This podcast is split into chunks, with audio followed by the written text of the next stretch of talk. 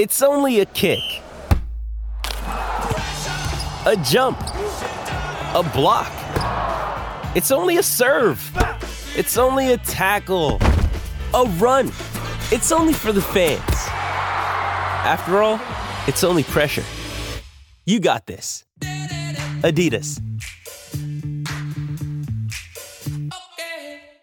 With threats to our nation waiting around every corner, adaptability is more important than ever. When conditions change without notice, quick strategic thinking is crucial. And with obstacles consistently impending, determination is essential in overcoming them. It's this willingness, decisiveness, and resilience that sets Marines apart. With our fighting spirit, we don't just fight battles, we win them. Marines are the constant our nation counts on to fight the unknown. And through adaptable problem solving, we do just that.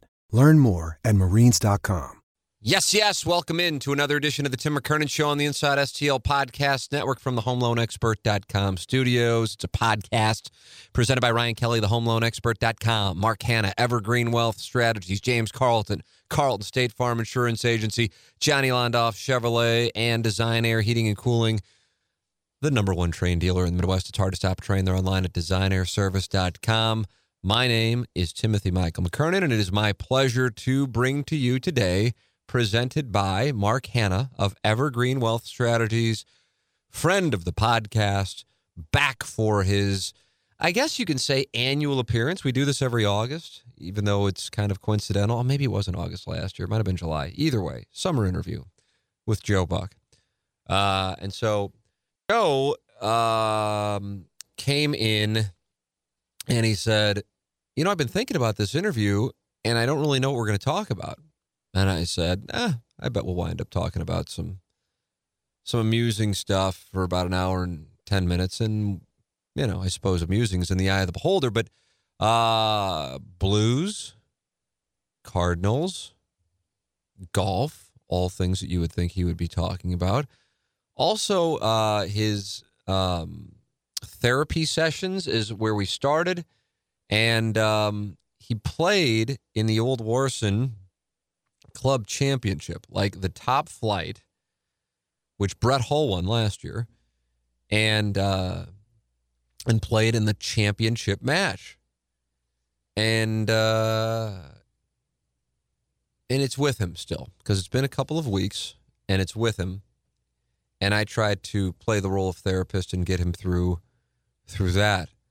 Uh, and and for those of you who play, you know how not only for whatever reason, something that impacts you in zero way financially, in zero way uh, status wise, and by that I'm not talking about oh look now we can hang out uh, in in Huntleigh. I'm talking about as far as like uh, getting to play like a, on a, on some kind of mini tour or tour. Uh, it's it's really essentially for pride and maybe a little pro shop credit, a minimal amount. Um, why it bothers you when you lose, and then assuming you have a girlfriend, fiance, or wife, how the girlfriend, fiance, or wife has to navigate the mood swings that come with uh, wins and losses. It is something that is uh, near and dear to my wife's heart. Uh, couldn't be more confused by it. Feigns interest, feigns interest. I admire her ability to feign interest. Um, it's it's such good acting that for about three minutes of the conversation, when we're we're talking about it and she's asking a question, I'm like, oh wow, Anna Marie is really interested. This is great. And then I start breaking down handicaps and uh and and I'm going, there's no she's such a good person that she's just humoring me with this. Because she's into yoga and has been an instructor before, really good at it because I'll go to class and it's just embarrassing. I'm falling all over the place. And she's like, and the instructor's like, look at what Anna Marie is doing. This is how you should do it. And if she were to go into like a five minute soliloquy on yoga, I think about three seconds in, I go, I got, I, I can't, I can't do it. I can't do it. It's great that you have something you love. I love that you love it. And I want you to enjoy it as much as you possibly can. However, eh. So there she is asking me about this stuff that I know she doesn't care about, and I tip my cap. But with Joe, he also goes into not only the match, but um, how his wife has worked uh, with him on the after effects of said match. And that's something that whether you're calling the World Series or the Super Bowl this year, uh, it will resonate with you if you ever do play any form of competitive golf. So, Cardinals, a real straightforward, candid opinion from Joe on the trade deadline activity or lack thereof, uh, reliving the Blues run, um, and then also uh, who he's played golf with on tour and uh, the U.S. Open, and um, and then also we talked a little bit about uh, a variety of other topics. It's always good. I mean, it's just like you know we're just going to wander, and that's kind of when I think we're both probably at our most uh, most random and uh, and that's what you got here. So I mean, what does it matter? It's it's Joe Buck. So like, what's the point of the intro? But I'm giving you an outline so you know what's coming. Some people like that. And uh, and there it is. Mark Hanna of Evergreen Wealth Strategies is the presenting sponsor of our guests each week. If you're just getting into the podcast, I should tell you first off, please subscribe. Please like it. Please leave a positive review. It helps. I'm getting, I'm learning more and more about how and why it helps. Um, but I mean, we do, you know, I mean, we do work on these things to get quality guests every week. It is not uh, easy to do. And I don't want to make it like, you know, it's like hardcore manual labor, but to get quality guests and not just anybody in every week. So, you know, if you could, all we're asking is to support these sponsors who make it possible. And Mark Hanna presents the guests. And um, I know Mark. I know Mark now for about a year and a half, and I really think highly of him. And uh, is one of the questions from the audience questions was, you know, as a parent, what is something that you will do with your children or child that you don't know if you necessarily learned as much as you should have when you were growing up? And I would say manage money. And that's where Mark Hanna comes into play at 314 889 0503 or go online at evergreenstl.com. His name is Mark Hanna. He's with Evergreen Wealth Strategies. He's a sharp guy, he's a good guy. And it's not about, okay, well, here's what I'm going to allocate into these stocks, and here's what I'm going to allocate into these mutual funds, and here's what we're going to do with cash, and here's what we should do with your 401k. That's not what we're talking about. Sure, we can talk about it, but it's about getting you on the right path. Planning. What do you want? Okay. Well, now here's how we're going to get you there. Mark Hanna, Evergreen Wealth Strategies, 314 889 0503. Go online at evergreenstl.com. We're broadcasting from the homeloanexpert.com studios. Ryan Kelly is the sponsor of the studios. Before we even started this thing, before we even knew what we would have. Now, I, because I am uh, as self important as I am, was like, of course the podcast is going to be good. Why wouldn't it be good? I mean, it's going to just be really popular and we'll get great guests. And now I kind of look back on nearly two years of it and go, wow, that was probably something that I should have thought through more. But Ryan Kelly didn't think through it. He said, I know that it's going to be good. I'm getting on board before you even do an episode. That's the kind of person Ryan Kelly is. And I know that he's somebody you want to do business with. He's online at thehomeloanexpert.com. Ryan Kelly and his staff, whether it's you're buying a home or you're refinancing, they are the people to do business with at thehomeloanexpert.com. Ryan Kelly, the sponsor of our studios, where the great Joe Buck came in and we just BS'd. Ladies and gentlemen, Joe Buck, presented by Mark Hanna of Evergreen Wealth Strategies. Joe, welcome back to the lab. Good to be back. Is it? Um, I don't know. I was thinking about it today that I feel like the last time we did this, I just go on and on and on, and it's very uninteresting. I felt like I was horrible last year. I'm dead serious. And I actually texted you that. I said, I talk too much. My laugh, which kind of reminds me of a more annoying version of Eddie Murphy's, was prevalent. And I was disappointed in myself. And I told myself this year, That's I'm going to be better. That's Yeah. ridiculous. That's I I uh, I didn't feel that. I felt, and and maybe this is just part of the reason why I just literally came from a therapy session uh, with my therapist. Uh, Let's talk about that. Can we I talk d- about that? Sure, but I don't really have anything that's that interesting to talk about for that amount of time. I've, I've got stuff. I've got stuff. we'll start uh, start in. Well, what, what was going on with a therapist? Is this a regular thing? It's it's as regular as I can make it on Tuesdays. It's usually twice a month. There's it's every other week, but I miss so many times just because I'm traveling and you know it's my standing appointment, which I hand out to various family members when I'm not in town. And uh, I was in town, obviously, so I went. What are you working through? Um, I I, just, I think I have a high level of anxiety that bleeds into depression a lot. Um, I think there's a fine line between the two, and I certainly am no expert on this, but I'm just an expert on how I feel. I think I worry a lot. I think I um, internalize a lot of that. I don't get a ton of sleep, which was kind of the majority of uh, our session Do you have a problem today. falling asleep? Yeah, I just no, I have no problem falling asleep. I just I yeah, I just don't get really deep sleep. So every day I could I could be in bed, quote unquote, asleep for 12 hours and I would wake up tired. That sucks. Has this been a problem like for a long time, or is yeah, I was I think it's been a problem since I was about 40 and I'm 50 now. So it's it's been a decade's worth of waking up tired, which now that I'm back in the mode of right basically where you are with a child times 2 and 15 month old twins and chasing them around, which has been unbelievable uh, in a good way, but it's very tiring. And mixing that in now with my schedule that's about to pick up, I think there's just a lot on my mind. And I, I don't know if it's more physical. I think she and I, my therapist and I, determined today that it is more physical with kind of a, a CPAP thing that I need. I've Oh, got you need some sl- CPAP. yeah, I've I got usually think of sleep people apnea. who are obese needing those things for uh, sleep apnea, right? Yeah, but it's not that. It's Okay. it's if you're kind of I'm so stuffed stuffed up with my nose that I mouth breathe and I think when I mouth breathe at night I wake myself up. I don't think it's anything life threatening, but and you can mark this for when I die in my sleep someday. Uh, you can bring this back out. Uh, I I I think it's more.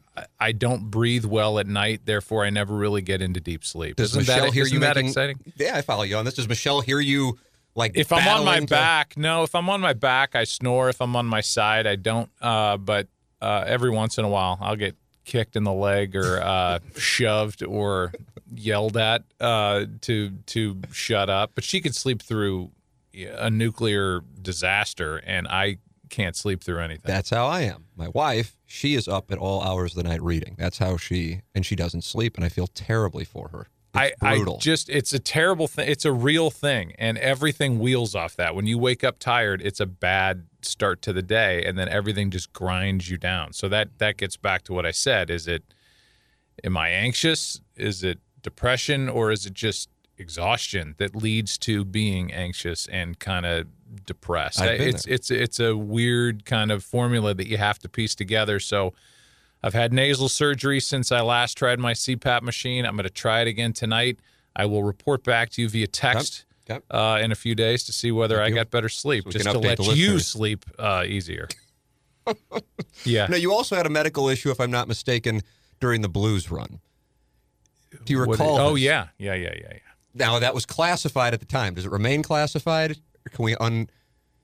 Yeah, I mean, I don't know that. Again, I, I don't find this interesting at all. But it was. Uh, you were on the radio and you said Tim, and you so the audience knew I knew what had happened, but then the audience like, oh, is there something wrong with Joe? Yeah, that's no. what, of course, was taken out. Of That was there was extrapolated. nothing really wrong Right. with me. It was uh, it was like a hemorrhoidal issue, but it was it was not a hemorrhoid. It was something that uh, was festering that uh, needed what, to a, be what a verb for needed to, needed vivid. some attention. that was that was Doc uh, Emrick like verbs. Yes. Yeah.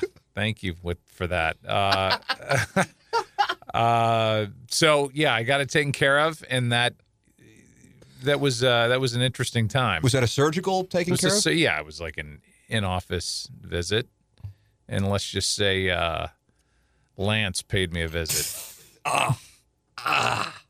All right, we're texting during the Blues run. How much did you enjoy that?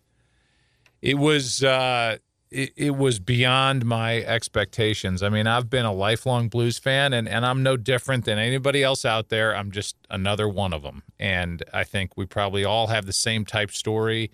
I was introduced to it by my dad. My dad and I spent many nights sitting on the couch watching, and he was jumping and reacting to to what is this great sport that goes end to end. Um, and you go. I think the beauty of it is you go from a scoring chance to hanging on for dear life within five seconds back down the other end. So that's what makes it so fun. And I, I latched onto that. And it was something that my dad was a huge fan of, having been their original voice. I think he understood hockey as life and the years went on more than he did when he was broadcasting. Mm. Um, and so then I carried it forward with my daughters and it was been a season ticket holder since I was in my early 20s and it was something that I took my daughters down to and so we all did that as a family and as I've said before it's the one thing that I can openly root for and I have no shame in wearing whatever I can and, and telling everybody that I'm a diehard blues fan. But again, I mean, I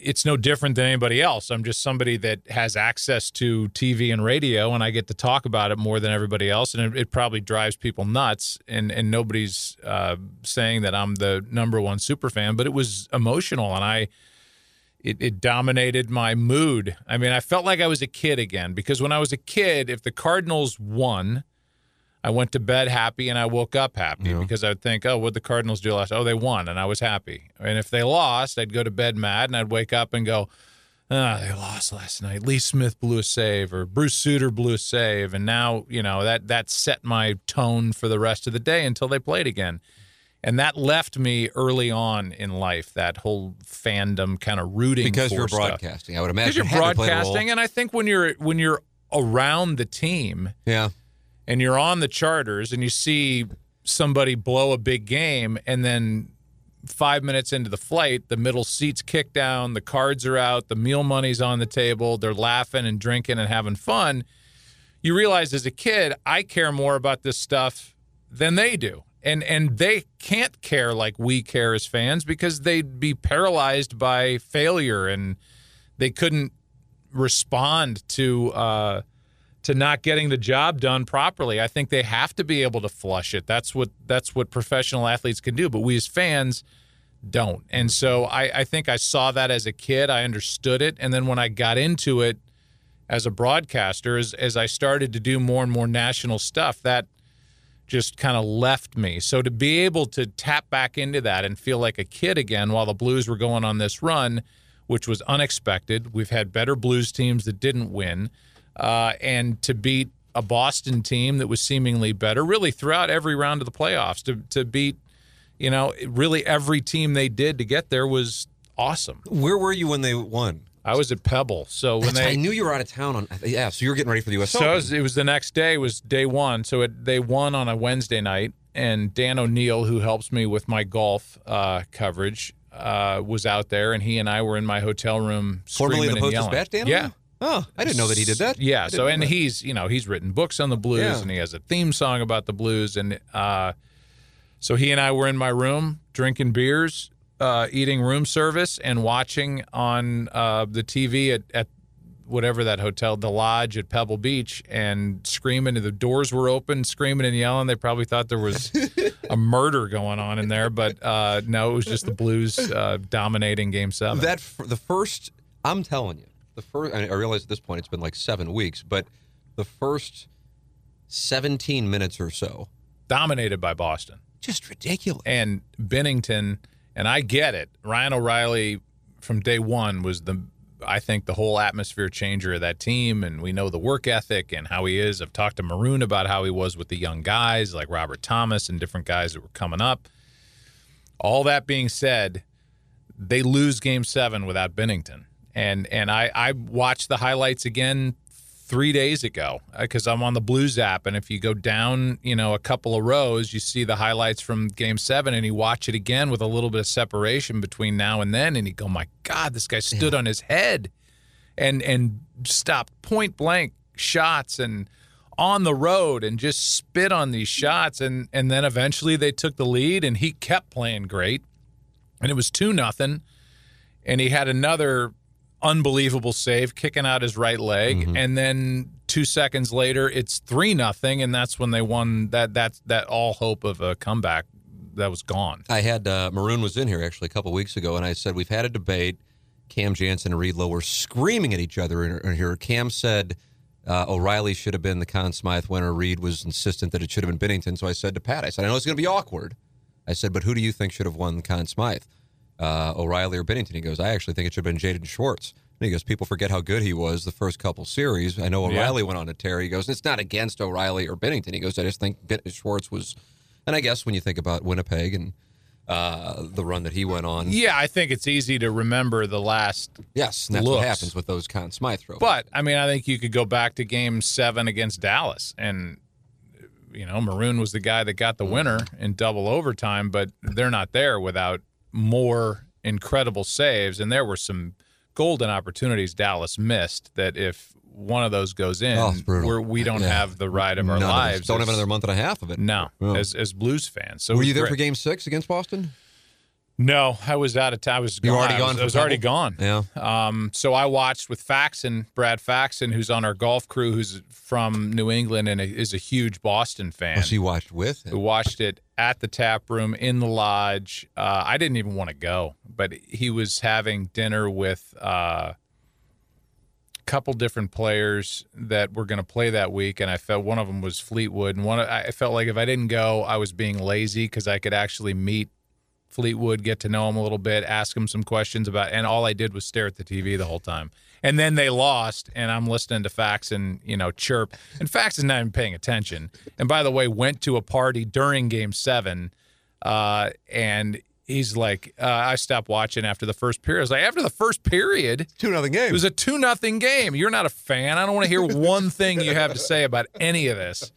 was So- Tommy Fleetwood watching Game Six? No, he, he probably has no idea what the hell's going on. no, he couldn't care less. uh, but his caddy, Ian Finnis, uh, An amusing character. an amusing, great guy. Mm-hmm. But I've never not understood somebody who s- theoretically speaks the same language I do. More, he's like, I, I, he's got the heaviest accent. And I was just nodding. He couldn't have been a nicer guy. And he was talking to me about the blues and about the game and why I love it. And he was great, but I couldn't understand a friggin' word he was saying. Who else was at this? Any other players of note at this dinner? Uh, no, but Geoff Shackelford was there, who Oh, has course. been one of our biggest critics uh, at golf. Oh, I didn't Fox know he was one of your biggest critics. Well, he's one of the few guys that writes kind of a golf centric TV the no laying up guys get into that. They get into that. You've been on no laying. I've been right? I've Yeah. been on that. They like us for Yeah. some reason. Uh, Shackelford has never liked us uh, and took some shots at me. And then, uh, you know, I, I was in spots where if I were him and had taken shots, I would go out of my way to introduce myself. He didn't. And then we kind of Oh, he kind of took shots, but then he lurked. well, we were in the same spot, and it was one of those where our producer you know who he like, was? "No, I didn't know who he was." And uh, our producer, after he left a restaurant, after he took shots at us after the Franklin Templeton thing, which was like our first event ever, and uh, we were in the same restaurant up in Tacoma before Chambers Bay or during Chambers Bay, and he kind of walked right past me, and our producer's like, "You know who that was?" No, that was Geoff Shackelford. Okay, so then we we actually got to know each other, and the guy, I, I bow down to his knowledge of golf, golf course architecture, all that, and we've become friends. So I talked to him the whole time while watching the game. Faxon had his back to the TV, I think, and uh, so it you know it was it was a fun night, and it was I was glad I was there for no other reason to get to know Jeff better. Yeah. But uh, yeah, I, I just I, I can't do so. I have to just be all in. I know. I see. I can't imagine watching a Blues Stanley Cup final game and not being able to be to concentrate. exactly like I'm too batshit about it. Yeah, you know? I, I, I, and it happened. We were doing the women's open in uh, South Carolina, and uh, that was I don't know game two maybe game one. I don't know what it was. It was boom one or boom two. Gunnarsson.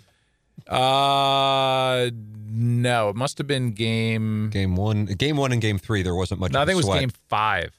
Game five was the uh, the missed call game, Bozak uh, trip, and then uh, the goal. Yeah, I don't, they- how do you remember all I that? don't stuff? have a weird memory. You really I- do. You have to have a really good memory. I do not. Really? I do not. I uh, my grandfather dealt with memory loss slash Alzheimer's. Uh, I seem to get every skipping a generation. Is what Ja- you're I get every Your dad, I think, had a great memory, didn't oh, he? unbelievable Yeah. memory to the day he died. Yeah. But my grandfather, bald, uh, you know, decent athlete. I he was a great athlete. I I am semi athletic, and I'm destined for the same fate that he met. Uh, so I don't. I really do not. I can't. I can't differentiate a lot of those moments, uh, one from the next.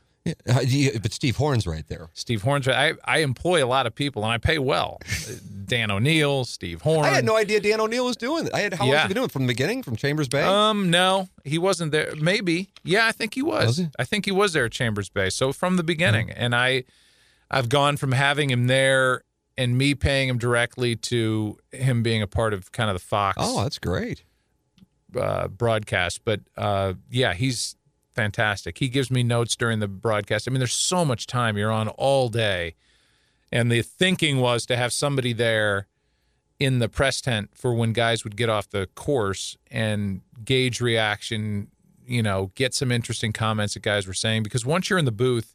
And you're following shot by shot, you kind of lose the big picture, and you certainly have no idea what anybody's saying in the press tent after mm-hmm. they get finished playing golf. So, it's it's a it's a good set of eyes and ears for us, and, and for me in particular to have uh, really locked in on that and sending me texts during the game during, you- during the broadcast. How do you feel about the U.S. Open broadcast this year? Felt great. Yeah. Um, it was fun. It was. I thought it was well covered. Um, I thought our crew did a great job. Our our director was awesome with the drone shots hanging off the cliff there at eight, and I think a lot of angles that, even though Pebbles on TV every year, sometimes twice a year, even Jim Nantz said when he came in, he's like, man, I've I've seen shots here.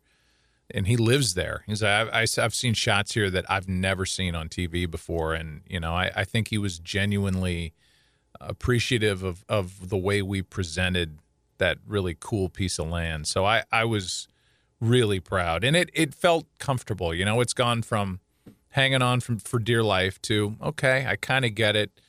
To uh, you know the whole Brooks Koepka thing for me, which was just a just a brutal moment, and We talked about that last year, and I still say it wasn't that big of a deal, and you think it's 50 million times worse than anybody else. well, I, it it is when it's you. Yeah. I, I don't think anybody's going to sleep at night thinking about that anymore. But I think at the time it's just embarrassing. It's it's it's it felt like we just had a really good week and the last thing going off the air was like you know, it's like singing the national anthem and the last note is extremely flat. It's like it doesn't matter what you did going to that last note. All anybody's going to remember is the last note and that that's how I felt. I felt like I let our crew down by you know, and I've talked about it a million times, trusting a card that was wrong, and that's on me. But uh, it's double frustrating when it's not your total mistake. That's why I don't really like. I, I, I run everything through a filter, and that's why Steve Horn is who he is. Because if if and and he's a, a guy for those who have no idea who we're talking about, you know who I'm talking I about. I- I- he's the smartest guy. when He it really is. when it comes to history, government, politics, religion, medicine, yes, sports, but all that stuff. If he hands me something, I don't even have to look at it before I start in on it. It's right.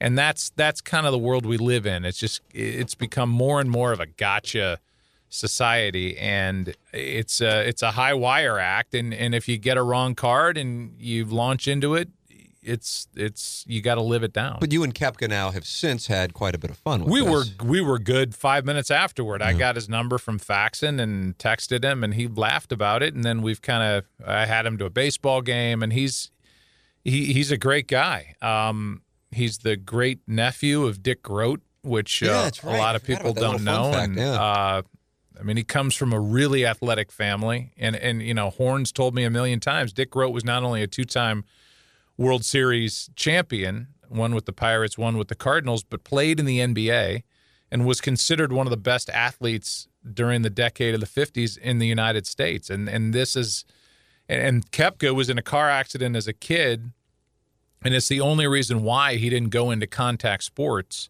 even Really? baseball, because there was a head injury or something that happened that didn't allow him to do anything but play golf, and that's how he got into golf It's why I think at his core he's probably a football, baseball, hockey player, but he takes whatever athletic God-given ability and and has applied it to golf and it's it's why he I think looks a little different than everybody else and you know he just looks more athletic and I, I don't think he really uh, gets intimidated by the big stage. Have you uh, have you played with him? I've not played with Brooks. I've played with a lot of those guys, but Brooks I have not. Um, I played in a group in front of his father this past June during the U.S. Open over at Cypress. Oh. His dad could not be a better guy. Uh, was actually sitting in the booth for part of the time uh, this year at Pebble Beach, and you know, it, it's it's funny how one of those moments, like I had with Brooks, with Jenna Sims, the girlfriend, and all that, has led to kind of knowing him like I wouldn't otherwise have gotten to know him, and then now his dad and his family a little bit, and you just realize these guys are, are just for the most part good guys, great athletes, and and you don't really worry about too much. He didn't care at all about right, that whole thing. Right. It, was there, you think there's something to him with the chip on the shoulder thing that it actually motivates him, and then he goes out and he just. Bombs? I think some of it's fake. I you know like the, uh, like when he when he, we were doing the interview uh, at Pebble, and he said, you know, well, you guys didn't have me in your promos. Uh, and he was in every promo except one that he saw from you know that was probably the same promo we've been running for five years. It was like you know it was tiger and phil and you're gonna put the big but it was just a repeat of an old promo. Otherwise i mean Koepka was on the side of the building at fox. He was on a billboard. So i think some of that is manufactured but whatever works i mean keep doing it. If, if you're brooks Koepka let it roll and and let everybody let it feel like everybody's got it out for you and then just go kick everybody's ass which is what he's done You say you uh, played with a few of these guys. Who have you played with? And I'm just curious what your impressions are when you get a chance to see this up close and personal, a- actually while you're playing with them. um let's see i played with I, you know i've never played with tiger i've, I've played with phil um, You have? i have What was that going? Hundred thousand a hole or what? yeah it was at a charity event we didn't get into that but i did chip in in front of phil i was like this is the greatest moment of And my what life was his reaction? He was like, "Oh, great shot!" I'm like, "I'm sorry. Can you say that again? Let me get my phone out uh, and say it again into it." I've been. I played with couples. I played with Pat Perez. I played with uh, Spieth. I played with around Thomas. A lot of this is Cabo driven. Like Yeah. Spieth is a is an owner down there. and- I didn't know he was down there. Really? Yeah. Uh, Now Fred's got a new place down there, right? yeah, Fred is Fred of all the guys, even to this day, the most impressive guy that I've played with that you watch, and I it's probably not a big surprise, but Fred is still he hits it a mile and it's so beautiful to watch, so fluid and not worried, I don't think about his technical swing. I think he's just kind of a feel player. He's got that kind of backswing that goes up and his hands are high and it's just like it's just beautiful to watch. It's like a left-handed baseball swing. It's for some reason it just just looks better. Mm-hmm. And he, he's the most impressive guy that, that I've played with, considering age and everything else. Right, When I played with him, I mean, he he hits it as far as anybody. Now you are fresh off of something that I want to spend a good amount of time on. The club championship. Why? Nobody cares. Nobody cares. I did make it to the finals. That's At- impressive. at the that's old gauntlet. Warson. That's a, that's a I, gauntlet. I did. I you had to beat played. Brett Hull, defending champion. I played uh, probably the. I played and beat the three of the best, if not the best golfers, to get to the finals. Um, a guy named Eric Kittner was the last guy I beat in the semifinals. Hull in the quarterfinals, and then the first guy I beat was Tim Collins, who's right from this neighborhood and is a young guy and played college golf. And I walked into that like I got no chance, and I just every everything I putted, which is where we'll end up, Mm-hmm. went in. So I, I made I don't know six or seven birdies that day, and I was and you're just- playing as like a three right now, two, three. yeah, yeah, and he's probably a scratch or a little bit better. And I I just beat him because everything went in, and then I beat Hull because I wasn't scared of him, and then I beat Kittner because I you know shot one under on the back and played really well. And then I get to the finals against one of my best friends, Right. Harry Freeman, who I had beaten the week before. We kind of turned it into like a fa- I knew I was going to play him, and I was I don't know I won like four up or something, and then when it all counted, I three putted my way around the golf course and and lost. What went on? You think? Just off that just day? no, I, I think I just wanted it too much, and I think I've spent so much time on my swing. I just need a new plan on the greens and putting. But I I was really proud of two things. One, getting there, and I- and I That's a huge it's- accomplishment. it's- I know you can say nobody cares, but for those of us who care about golf, that's a big deal, especially there. I mean, Yeah, and I thought I would never be in that position, um, and I was in that position. And then I think I wanted it too much. I think I wanted my name on that wall as some sort of validation of my golf game. Uh, but I was I was genuinely happy for my friend, and and that uh, that feels in a loss. That's the best way I can look at it because I was down five after twelve. I was down four after thirty. Then everybody starts showing up, and then I made this big comeback, and I hit a shot on sixteen that was the shot of my life with a 16's par three? Or? par. No, that's the par five. Par five. Oh, okay, all right. So I I hit my drive a little right up in the right rough. I was laying up down to the bottom of the hill and I caught the bottom of a tree branch and it hit and stopped. And I was uh, like two playing 230 across the water to the back right pin uh, and I hit a rescue to 10 feet and the place went nuts. I won that hole. Now all of a sudden I'm only down one after all the all Are these you and Harry putts. talking at all? Oh yeah, yeah, we're having a blast This is this is Phil and Tiger pay per view. This isn't. but better. that, that was the most boring thing I've ever seen in my life. Uh, so yeah, we're talking, having fun, but both of us really want it. He's never been in the finals. I've never been in the finals. But all of a sudden, I'm down one going into 17, which is the 35th hole, mm-hmm. and I'm charged up. I hit a six iron on the par three right to the middle of the green. He pulls his left off the green. I'm like, theoretically, if I two putt this, I'm even going into the last hole after playing the some of the worst golf putting wise, best golf of my life hitting wise. I'm I'm even going into the last hole, and I two putt for one of the rare times of the day, and then he gets it up and down, and he made a I don't know six seven footer to to stay one up, and it was a clutch putt, and I was I was like, all right. If he wins it, he won it right there, Yeah. and and you got to kind of tip your cap. And he walks up to the tee. He's like, if I miss that, we probably It's don't over. even play 36 hole. Yeah. You know, I want to. I have no chance to even get this ball in the air. And but he made it, and he won by one. So from a standpoint, like psychologically, he would have been. He would have been a mess. Yeah. And and we've talked about it a million times, and everybody was like, "Oh my god, if he misses that putt." And I, I really didn't even watch. I kind of walked to the next tee because I, I didn't I didn't feel good rooting against him. Yeah. but uh, I left. I probably should have hovered like in his peripheral vision just to be like, I'm still here. I haven't gone away. You're about to blow this. But I just got out of the way and he made the putt and everybody lives their life. So I'm curious on this. Well, first, how many people are watching? Because you said there were a lot of people watching. They were out of carts. So I don't know. Wow. Uh, well over a hundred. Yeah, that's impressive. Now you've called God only knows how many World Series. You probably do know. God only knows how many Super Bowls. I can't imagine. 21 and five. 21 and 5. Thank you very much. Um, that really, when it gets down to, I'm sure you get amped up and you talk about, you know, having anxiety and thinking. And that's, I, I got the same thing going. But I would imagine you're not nearly as nervous for Super Bowls or World Series as you are for the final. Typically, typically I would have been unable to pull the club back, but for some reason, that day, the more people that showed up, the better I played, Yeah, that's that is that does correlate to your surge. which is stunning to me because there's some like fear of failure. There's some, you know, oh, you're going to be found out as a fraud. You're not that good of a golfer, and you know that little voice in your head like, "Don't miss it, don't miss it." I think some of that was going on on the greens, and the greens were extra fast, and I was not used to that speed out there, and I kept put I kept getting above the hole, and I was which is death. there. dead coming down. I was Yeah. just gagging it down the hill, and that was my undoing. But as far as full swings and hitting the ball, I I can't go back. When the crowd was at its biggest, I was at my best, and I, I was excited to be. I was like, I can't wait to show them a good shot, How which is that? not typical me.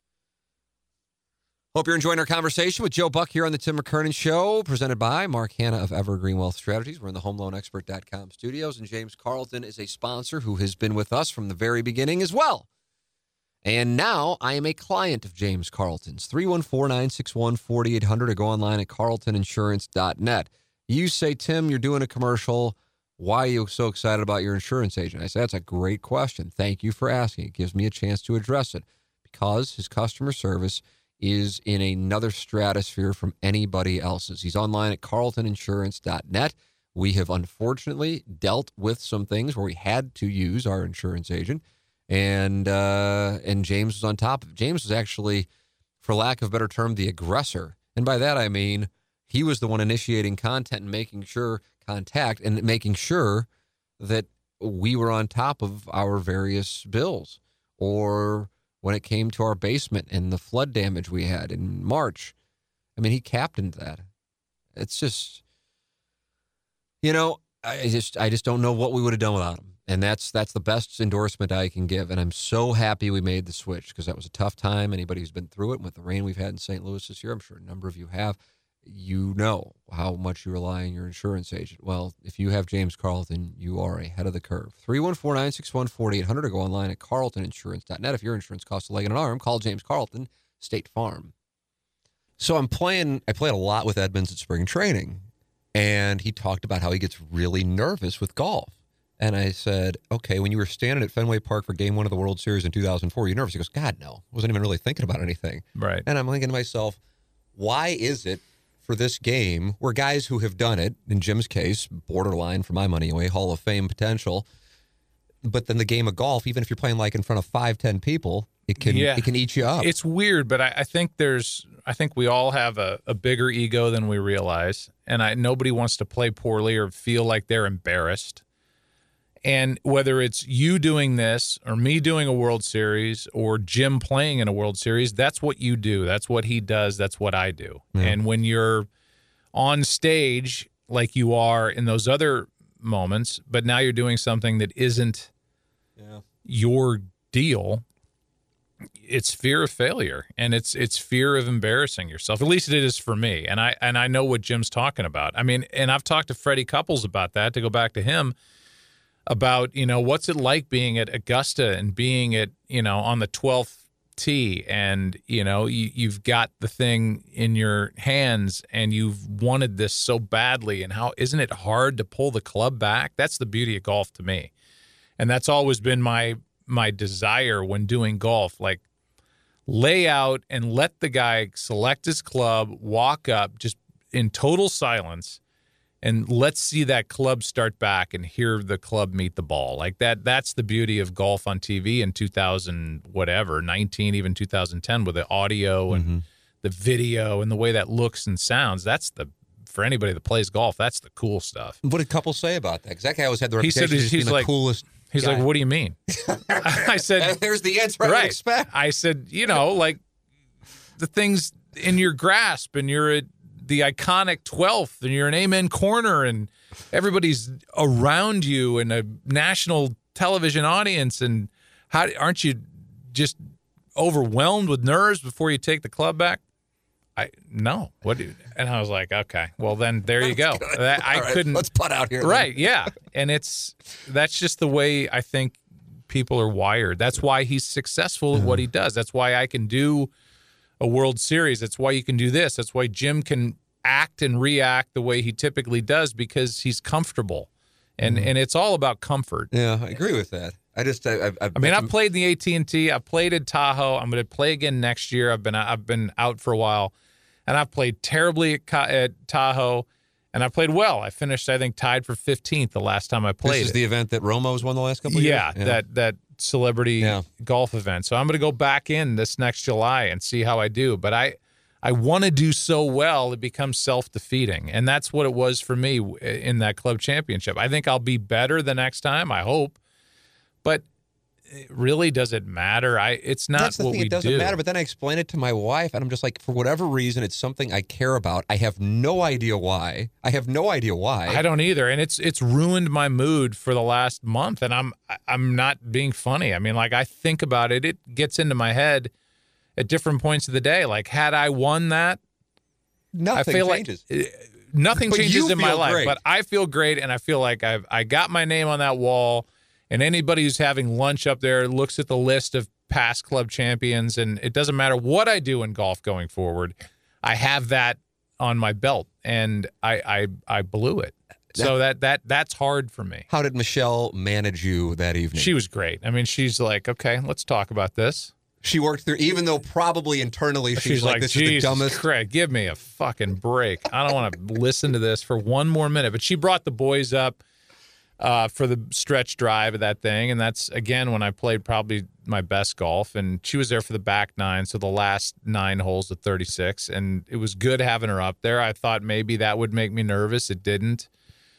But the whole time, you know, like that night, the next day, I said something to her two days ago, and this is a couple weeks old. I'm like, God, if I just putt like a beginner, I win this thing. She's like, Are we really back on? so her patience She- on she's gone from expired. okay, let's talk this out. Let's talk this through to will you shut up? And if you bring this up again, I'm going to punch you. And she has every reason Yeah, I know. I to punch I- me I've if I seen that- bring it up again. look. Like nobody cares, and uh, and yet it is. It, I chew on it every day. How have you become? Have you gotten tips from I mean, like Faxon? Like I'm watching Faxon videos on YouTube about putting. I mean, Yeah. you got a guy there with putting. Um, well, like that's going to be my next thing because I've been, as I said, so worried about my swing. I think I got my swing where I want it. It's just putting. So he's like, "Well, we'll handle the putting thing." So you I- talked to Faxon about it? You I did. it yeah. I talked to Faxon about it before I played. He, I, he brought me uh, for my 50th this Scotty Cameron Proto putter that is unbelievable. I don't know what the thing's worth, but it's it's basically one of a kind. And uh, I, I, you know, I, it's not the equipment; it's in my head and my hands, Yeah. and that's that to me is a hard thing. Like I need a plan, and I don't have a plan on the greens. I'm just kind of wishing it into the hole, and that's I don't I don't think that works. I watch his videos because I'm trying to get something like that too, and I just I still haven't been able to find a drill or some kind of. Like I've played with him plan. a million times, and it's so fun to watch somebody that's that good at putting. And and he would he, if he were sitting in here right now, he'd tell you he he doesn't hit it far. He doesn't he can slap it all over the place. He played at St. Louis Country Club a couple weeks ago. We we were in uh, separate groups but all together. And a friend of mine that's a golf instructor played with him. He's like, I, it just was unbelievable. He hit it all over the place, didn't hit it far, and then at the end of the day, because he's so good on the greens, he was four under. And and he's like, I would have thought he shot 80 the way he felt, the way it felt playing with him. And then you start adding it up and you go, the guy's four under because he doesn't, he never three putts and and most of his putts go in. God, it's amazing. wonder what that's all about. I I don't know. Um, he's just got. I putted for him that day, and he's like, "I like that. You got your right arm, your right elbow bent. You've got a good angle. I'd like to see you be a little bit more athletic over the ball, but that looks good." That was his thing, and that was a week before I played in my match, and uh, it, it wasn't that. It was more mental and kind of yippy more than anything. Yeah, But whatever. This is the, people. No chance anybody's still listening. I if they guarantee started. you, people are listening to this. I guarantee we have this thing on our show. We have this Facebook. Are you still on Facebook? No, You got rid of it. I, I I'm theoretically I'm on it. but Okay, I I don't know if you got check rid of, any like that. deleted the account on Instagram Uh huh. sparingly, on Twitter sparingly. I've, I've never. I don't think I've ever been on. Oh yeah, sorry. I I I I'm never on Facebook ever. Okay, all right. It still exists, I guess. It I know does. they're fake accounts that people are like, "Is this you?" Would I really put that picture of me up as as me? Uh, no, that one's fake. Uh, Instagram, I have a private one. I think there's a public one from when I did my book, but I don't ever check that. And then Twitter, I send it to a publicist. They tweet it out. I don't even look. Not at it. even doing not, hardly any more tweets. No. Yeah, it's it's. uh I don't know. It's, it's I feel like occasionally, like you'll binge, and then you'll go back. Yeah, but it's been about a year since I know. I've binged. because I went to the I went to your timeline. I'm like, I don't remember Joe tweeting recently. And it's like, yeah, it's been like like three in the last couple months. yeah, um, I just I don't see the point. I, I don't I don't. When you and I did that it. podcast week, we had Costas on, and he goes, "Well, what's the upside for me to do this?" And I'm kind how of How many people have gotten in trouble on Twitter? destroyed their careers. destroyed their careers. And I think, and, and we've probably talked about this on here or elsewhere, that I think when it's on your phone, it feels really personal. And and if you send, it's like sending a text Mm-hmm. to a buddy, and you go, "Ha ha," you, you do something, and it's it's flippant or it's sarcastic or whatever, and then you start realizing how people can take it. You might as well grab, as as Horn has told me, you might as well grab a microphone and sit on Fox and national TV and say it, because if you say it on there, and it's out there, and it's weird or it's borderline funny or uh, insensitive, you're dead. Mm-hmm. And and that's just it's kind of the world we live in Yeah. these days. And Uh, it's it's just it's it's not worth it for me. there's no upside. That's the thing. There's no upside. There's I would love no to upside. do it. Right. Trust me. I would love to, you know, post clips of movies or have, you know, thoughts that I random and I, I would go through stretches. But then I would gauge the reaction and it'd be like, oh, this they don't even get what I'm saying or Fuck you. You hate the Yankees right. or whatever. Yeah, yeah, exactly. And then it's like, oh, and then you Why read that. It's like, why did I do this? Why am I checking it? Um, so I, I, I just don't know. I mean, it. I feel like, and I said this earlier, it's more of a gotcha society, and and at least on social media, than it's ever been. And when you get clickbait, you know that's why.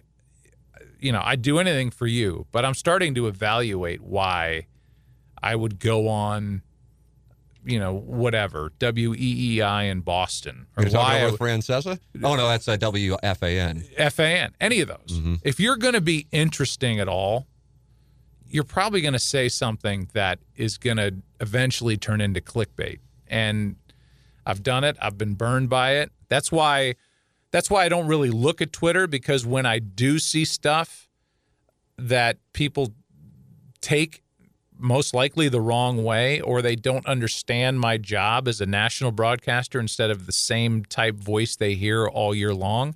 I get it, I understand it, but I want to I want to go, well that's not that's not right. That's not my job is not to be there to only do the game from your vantage point. I have to do it from both sides. I mean, mm-hmm. I people in St. Louis think I hate the Cardinals. We've gone through this a million times. And that's because I'm not doing the game as my dad. I'm not doing the game as how I started, which was, hey, we need a triple play here. I would never say. I mm-hmm. can't say that. So you have to do it from the vantage point of, you know, Switzerland that that has no rooting interest and you you kind of live and die by those reactions and if you let that stuff get into your head, you, you'd never open your mouth again. You do follow the team closely. I'm curious because because because you're not doing the games, you're in, a position to be. "Ah, this is what I really think, and I don't really care because I don't have to worry about anybody giving me any uh, negative feedback for. When the trade deadline came and went, and the Cardinals didn't do anything. Your reaction? I'm stunned. That's where I was too. I'm glad to hear you say that. I had a feeling you're going to say that. I, I thought if nothing else, they would do something just to say, "Hey, we did something." Because they haven't done a thing, in right, years. and and the pressure has been on. You know, this that's a bad division. Nobody really is that good in in the Central, so it's there for the taking, and they may still win the division. But I I don't think they stack up with the better teams in baseball. I don't think it's even close because the rotation is what it is. They've had injuries that they've had to deal with. Uh, Carlos Martinez right out of the gate, Reyes again. Um, Flaherty has shown flashes of utter brilliance now here in the last couple of starts or two of the last three or four. Hudson, uh, you know, looks like he might be running out of gas, but but they need one, maybe two starters to have a legitimate chance. But but you're going to give up a lot of your farm system. I don't know how well regarded a lot of their prospects are, but you felt like they needed to do something, if nothing else, to send the message to the team that hey, we're behind you and go get them. And it just was obviously nothing happened. But they're on a long list of teams. You thought the Yankees would pull something off. Their pitching is not very good, despite all these wins. Um, but yeah, I, was shocked. there's a there's a frustration in St. Louis, and I don't know how aware of it. I suppose you you would be with your responsibilities between the fan base and the organization that I thought might once Mike Matheny was fired, a lot of people put it on him, and I always kind of looked at I'm like I'm not so sure how much he deserves blame for what's gone on in in 16 and 17, and then the first half of 18. And the frustration is still there now. And it used to be, oh, they're not spending money. Oh, Matheny's a terrible manager. Now I feel like the bullseye is on the front office. It was already there, but then in particular when there was a lack of activity at the trade deadline. And so there's a real, and I don't know if it's it's similar to politics where we think it's a bigger deal because we see social media, or if it really is there. But I mean, you got to go back to the days when you were calling games for the Cardinals for the last time for them to miss the postseason this many years in a row, if they miss it. Well, I think the the big uh, fallacy that maybe younger fans have, and I know there are a billion older fans that certainly remember, but I grew up, I was old enough to remember what that stadium, Old Bush Stadium, looked like in the 70s. It was empty.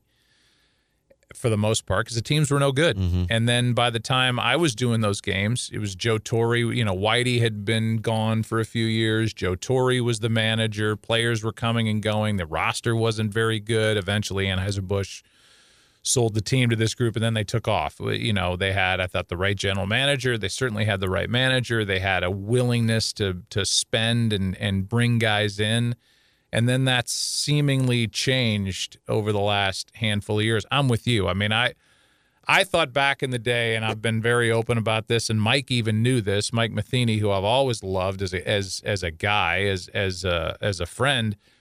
I thought when that spot was open and it went to him, I thought it should have gone to Francona, and I was very, you know, I was kind of pushing him on Mozeliak and and when Matheny came in and I saw him take to that role, I was like, I was wrong. I mean, this this was the right guy. He's a St. Louis guy, the Cardinal way, all that other stuff, and and then it started to sour. But I think whether you're managing or I'm managing or Connie Mack is managing, you're only as good as what you have. And I think when you go in and you don't have, I don't think Mike really had a cleanup hitter. I don't know that he had a number one real number one guy, real closer by the end, I'm talking about, that, uh, you know, you're not going to win a ton of games. And it's going to make you make decisions in your bullpen that look terrible because you're always trying to make up for something you don't have.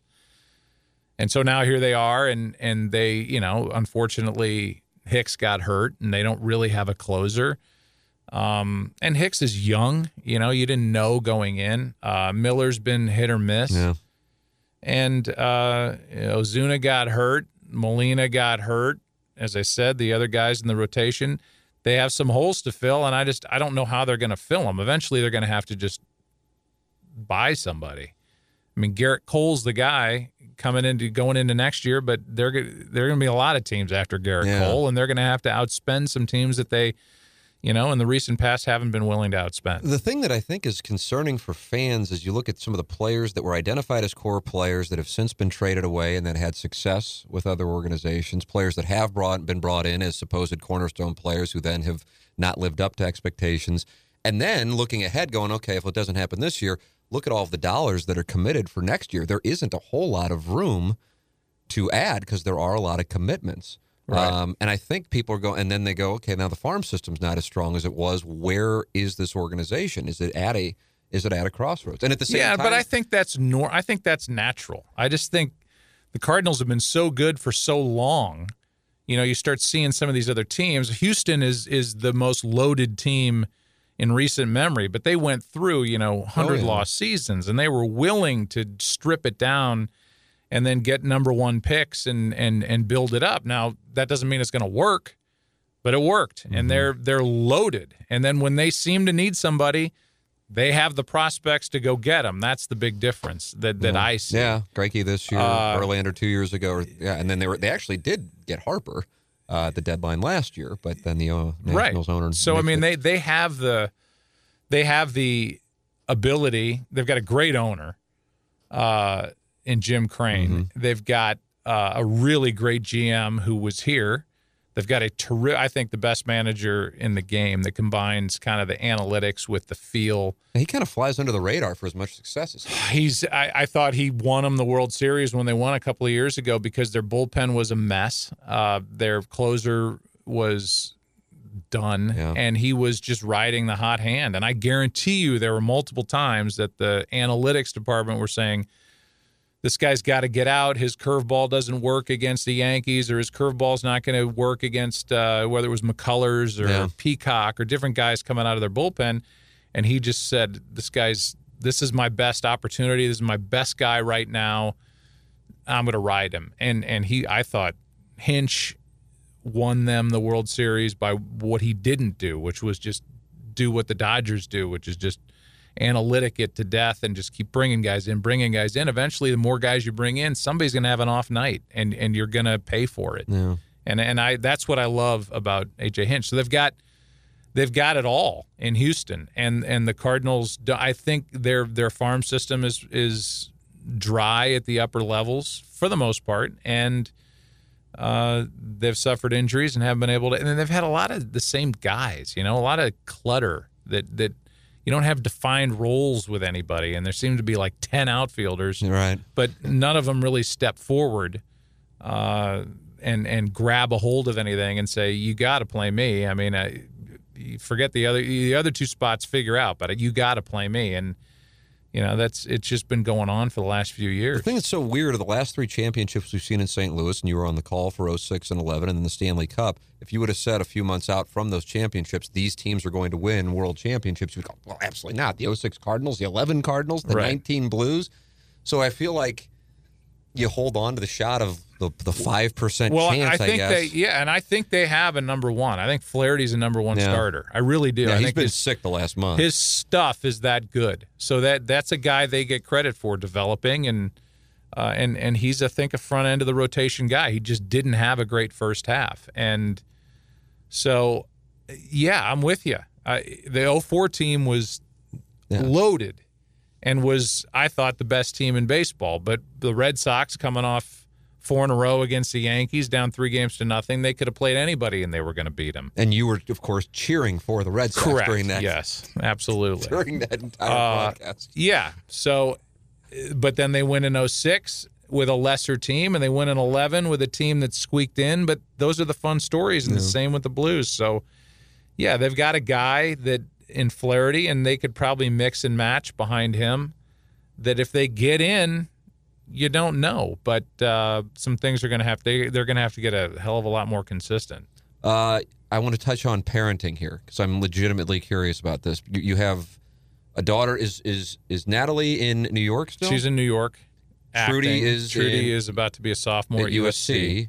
and then you have your two young tykes who are about nearly a year and a half. I'm correct. Yeah, coming up on it. I mean, they're 15 plus months old. So how is how is how is this? This is a diversified portfolio. yes, very much so. Uh, it's it's been great. It's tiring. Um, I mean, I'm 50, and and twins is a real deal. I mean, it feels like there's I can't four of them. imagine. I feels really like there's can't. four of them running around, and it's hard to do it by yourself. So it does take the proverbial village to to raise these kids. Um, it's been the best thing that's ever happened to our family. It's been the best thing that's happened to my daughters because they now get to see what it takes to to raise Yeah. kids, and they are over the moon in love with these little boys. And they Blake and Wyatt. Blake and Wyatt, and they, you know, I, I think they were threatened initially by me saying that Michelle was pregnant. It's a lot for them to handle.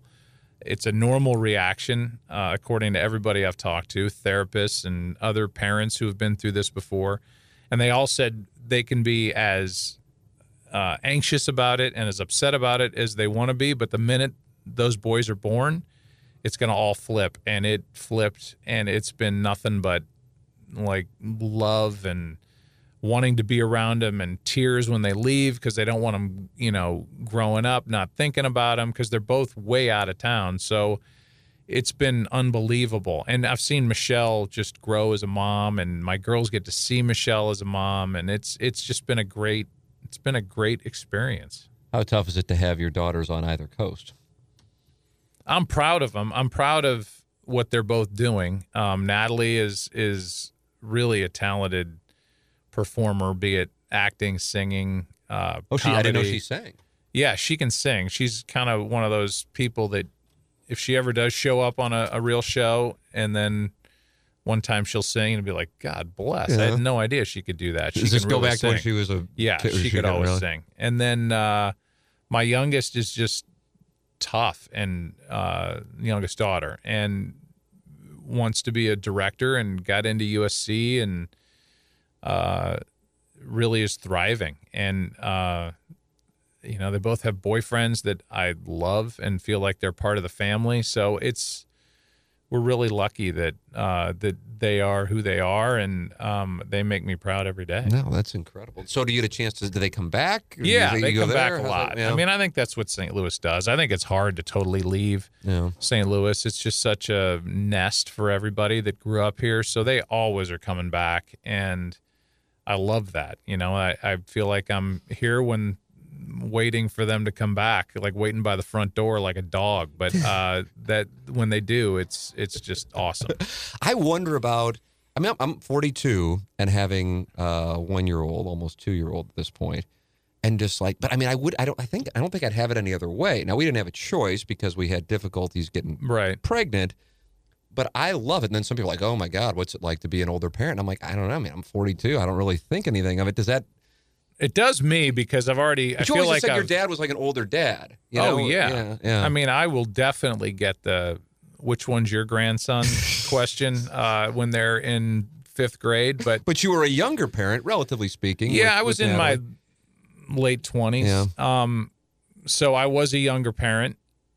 I, I've always been close with my daughters, like best friend close, and I feel like I'll be that same way with the boys just later on in life. And I, it doesn't intimidate me, except that I kind of know the ending of the movie a little bit. I know how hard it is, and I know the whole school thing and the homework part and the. What do you mean by that? You know the end of the movie. I just think it's it's hard raising kids, and I think when you when you see them kind of get out of high school, there's this change in this metamorphosis where they go to college and they become young adults, and that's when they really kind of take on a lot more responsibility. But up to then, you know, I hold my breath at night when they go out. I don't go to sleep until they come home. I, you know, back to the sleep thing. So I, I that's a real thing for me. I worry and I worry about them and their safety and their health and their all that. And you know, like I've said, when I do my children's hospital event, every one of us as a parent is one MRI or CAT scan away from your life entirely changing. Yeah.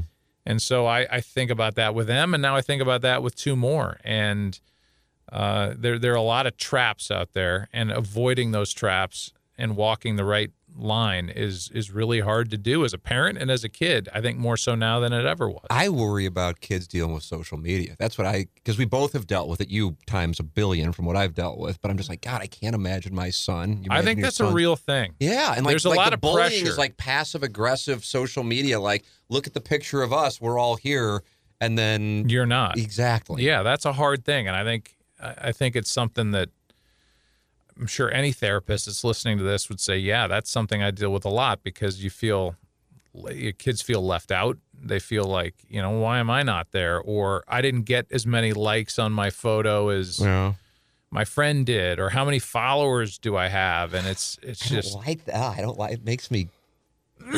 excuse me. Yeah, it's it's sorry, it is pretty scary that part of it. I wonder if that all is gonna if it becomes less cool when these kids now Right. Or know that their grandparents are on Instagram or on Twitter or on Snapchat Right. or whatever, it becomes less cool. Yeah, well, like, I'm find a new doing that. platform to keep us off of it. That's what that's what's Mm-hmm. going on. Uh, final thing here, I you always see anytime we're on, we we have we talk about what what the next play is. You aren't doing the uh, interview show anymore, which I loved. Dan Patrick is now doing that for you. Do you Yes. miss that at all? No, No, I had a I- feeling you were going to answer that I because did it felt like it was kind of uh, like formulaic in the sense that it was the same. It was. I mean, I, and I'm. This isn't sour grapes because I, you know, I walked away. I, I, I felt like once the boys were born, going out there for a month, one of my 12 months, two weeks at a time, and doing two seasons of that in one year was too much. Yeah. And they wanted to continue doing all that, and I felt like we got out of it. I got out of it what I wanted to get out of it. We did 50 of them. And Did you do fifty of them? Really? I didn't know Yeah. you did fifty. Wow. and and I felt like I eventually by the end of 50 I was asking the same questions and it was just kind of plug in the new guest and rinse and repeat and when you do a show like that it's really only as good as how it's edited or it's only as good as how the guest responds to that and these were 3 hour interviews that we were sitting there that were getting cut down to 1 hour Yeah. and I um I, I felt like it was time to move on. I'm glad they got Dan. I uh, I quit as everything producer, and I, I just Vince Vaughn still in it? Vince Vaughn's still in it. Peter Billingsley, um, and they're both friends for life. But it just was too much, so Yeah. I, I don't miss that. So you have, of course, golf. You have baseball. You have football. Are you looking to do more?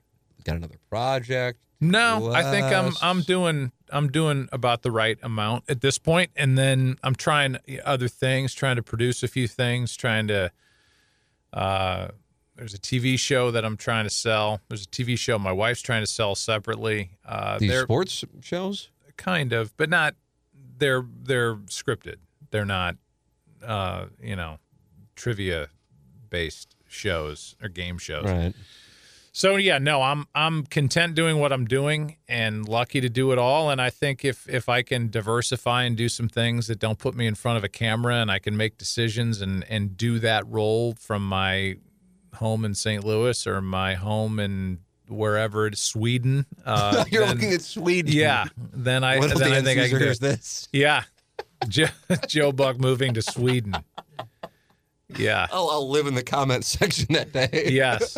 Uh, so I, I don't know. I, I'm I'm content, and I'm I'm signed for I don't know three or four more years, and then we'll see what happens after that. I, you know, I'm about to launch into the two a week with football, and Do you look? Do, is this a good time of year for you to go? Oh, honestly, honestly, honestly. You What know what I mean? mean? Like, Which- you have, you have, you have, you have the, all the football and then the baseball. Are you like? Oh, I love that. You, you do love it? yeah. Honestly, because I, I think that's when I channel my dad the most because I saw how much he was doing, Yeah. which is way more than I do, even at my most busy. Uh, so, yeah, I, I think I have a tendency to get lazy when I'm I'm not working, and I haven't worked a whole lot over the last couple of months. What have you and just been calling a baseball game and then the U.S. Open? Here Open? and there. Yeah. Yeah. I did a couple baseball games, did the London series, uh, did the U.S. Open, done some speeches and some other things, but I, for the most part, I've just kind of sat around and thought about three putting. so I'm, I'm excited to go back. Stop thinking about three putting. No, It's always wonderful to have you in here. See, we went, we went what, an hour and seven minutes, and you said we had nothing to talk about. do I, should I apologize to the listeners at this No, point? I- you always, we both, we both beat ourselves up over our. We were just sitting here bullshitting, but I legitimately, I always like, ah, I can't wait to hear what Joe has to. And I had a feeling you were going to be like, I can't believe the Cardinals didn't do anything at the trade deadline. That's what. If I would have handicapped that, that was where that was where my action was going to be. Yeah, I just think uh, there was too much noise for them to not do. Like, even if it was forced, I thought they would do something. Yeah, sends a message. Even if it wasn't a great deal, I thought they would do something. Sends a message, both Yeah. uh, good and bad. All right, that's enough. Thank you so much as always, sir. Thanks, Tim. There it is. Joe Buck here on the Tim McKernan Show. Gangster Pete, I'm going to call on you. What up? did you like or dislike most about the interview with Joe Buck? Because you had never met Joe before, and now you're email buddies. Uh, I love the interview. I thought it was really cool when he was talking about watching the Blues with his old man, Yeah, that's a nice play. Now uh, that that's the one team that he can actually really be a fan of because he doesn't have any duties calling the NHL. And then also, I thought it was I enjoyed the part about the club championship. Yeah, you know, and he's like, nobody's going to care about this, but I'm like, even if you don't care or don't even play, like to hear someone who seemingly has the world in his hands be that broken up about, and I get it, and I don't, and I cannot. I think we kind of did delve into like the psycho analysis of why guys care about something that true like it's like one thing if we're like playing for any amount of money like a like a like a you know i get that but like these club championships unless i'm off the mark on it but i think they intentionally like make it for like a few hundred dollars of pro shop credit. So you're not playing for like you know people are like oh, the old Warson club championship i bet that pays like 10 grand or 20 grand or something. And i you know you might be Well, I- surprised here I- i'm not a member there but i don't believe that's the case I think as you get older, you have less and less competitive outlets. that's also. what i think it is So, like when you're a kid, you play all these sports, you have all these chances Yeah. to win stuff. Now that's like your chance to like prove yourself athletically against other guys. Yeah, and I mean for real. Like now, I've I I lost. I've never won, and I'm I'm not even in the top flight. Um, but I've lost this year. I was a little surprised. I actually lost just because I was my I was just in a my handicap. I was like whatever, like the one or two seat in my flight. But again, it's not like it was the top flight. Um, but I played really well, like really well. And so I remember, I don't want to say I didn't care, but I kind of didn't care because I played well. But last year, I just played horribly. I think I think someone could even use the word choked if they would like. I would for something again that didn't matter. So for, for the fact that you choke, it's like what the hell. But and then that bothered me, and I remember saying to my wife, I go, I got to tell you something. I'm really upset about this, and I don't know why. I'm sure some of you can relate to this. You know, um, so what I, where I can differentiate it, and maybe it sounds like this is where Joe is, although it was the club championship, and you do probably you probably had a couple hundred people watching. But if you play well and you lose, even though that sounds like well, it's just an honor to be nominated. I didn't win the Academy Award, but if you play well and lose, it still maybe might bother you that you didn't win. But it's like uh, you know, sometimes you just tip your cap. You know, if Clayton Kershaw shuts you out for eight innings and strikes out 13, you kind of go, well, I mean, that's, you know, he was on and what are we going to do? Um, but if you, you know, get carved up by Daniel Ponce de Leon and, and, you know, he shuts you out for eight innings and strikes out 13, you know, you go, well, hold on a second. What did we do? So that's, that's kind of the, you know, but I guess it's a case by case. One of my partners we talk about on the radio show is Cletus and uh, and you know we lost our two man match. I don't know a few months ago, and it was the weekend of the Blues game six, and I mean we were on number thirteen, and it was clear we were going to be vanquished. Now we weren't vanquished yet. I think we got vanquished on fourteen, but uh, he goes, "God, this sucks," and I go, "What?" And he goes, "We're going to lose." And I go, oh, man, I love it. It's like 75 degrees. It's a Friday afternoon. The Blues playing for the Stanley Cup on Sunday, game six. I go, God, this is a great fucking day. And he's like, oh, he goes, this is going to ruin my weekend. I'm like, wow. You know, and we, and we did, we got, we just got, it was a cap tipper. Guy went off, birdie, birdie, birdie. What are you going to do? Um, so you tip your cap. So I don't know now, but if, but if we're in a spot where it's like we blew it, that would bother me, even though it doesn't change what the prize is. So that's where I am sounds like Joe's upset because he putted really poorly and he feels like he left it out there. And and then what you think is, this is what I think, and it's it, it's, it's a wonderful analogy because it's absolutely the same thing.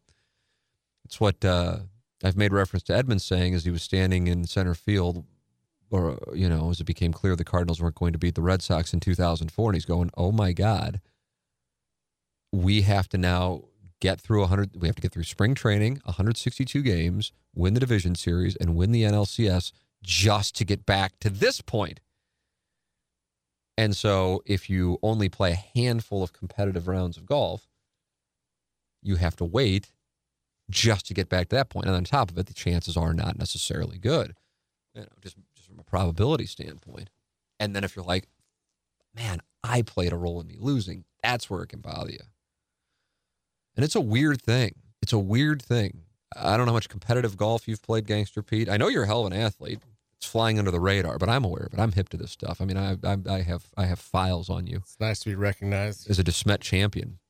Um, but it's a weird thing that you get this like feeling, and I don't even know how to describe the feeling because people who've been there, I know they have it, and now now that I've had it enough, I kind of recognize it, and I don't want to say I welcome it, but you recognize it and you just go, okay you yeah, know, inhale, I've, I've been in a couple do... of those situations, and then like a couple of years will pass that you haven't been one, and you start to really like want it more. Like, yeah, really I don't know. I don't know what that is. Past is it, view. is it mental? Is it adrenaline? I don't know what it is. Oh, there's definitely adrenaline. Is it like, adrenaline? They get like jacked up that... like like it's your Super Bowl. You know, it's such but, a weird thing. It's, I mean, and again, because because because I'm telling you, I mean, I use I use wives and girlfriends as the example of they just can't possibly understand, and I, and I have to tell you, I'm on their side but you know, I mean, it's it's like a running joke with my friends when we're planning these things. We're like, oh my god, this is like like the, this this weekend. Now this will be by the time this interview plays, it'll be in the past, but we have an event, and for us, it's a big deal. And there is, you know, there's money on the line, so this isn't just like pro shop credit, but uh, you know, it's a big deal for us. And in reality, she's like, oh, is this going to be like when you played the World Series of Poker main event and you won that? And I'm like, okay. Or when you like did the DraftKings rosters and you won that I'm like, okay, of see what you're doing here. Because, of course, I never won those. Now, there is not a parallel between winning $10 million at the World Series of Poker or winning a million dollars in DraftKings or winning. But I said to her, I said, I, I, I can't defend it. I can't explain it and I can't defend it. But it's obviously not unique to me. And here we have a guy who will be calling the World Series in a month and a half and uh, calling the Super Bowl. I don't know if it's a Fox year, but certainly one of the next three years. And he is two weeks removed from losing his club championship and broken up by it, which I completely understand. And maybe a handful of the audience is like, this is unbelievable that you guys are even spending time on this. But it kind of gives you a peek behind the curtain on the, the mindset on this stuff. And I, I, I can't, I really can't explain. I'm sure somebody's written an article about it or maybe even a book um, as to like the psychoanalysis of the whole thing because it really, it truly, I mean, because usually the guys in these positions get to be good golfers because they either were growing up in a position where they were having access to golf courses or they had jobs where they had the ability to work on the game. You know, you aren't born a golfer. And so, therefore, you're in a position where you have some form of money, either inherited or you've earned it, and you ha- therefore have the time, and therefore winning a couple hundred dollars in pro shop credit is is irrelevant, and yet it can break people down. We heard that here on the podcast today. Um, now, outside of that, uh, I like the candor on the Cardinals, and I had a feeling he was going to do that. As I said right when he said, I was stunned. Um, interestingly, I had no idea he played with Mickelson and Chip Inman, and uh, and then running through the Blues things. I know that was so important to him.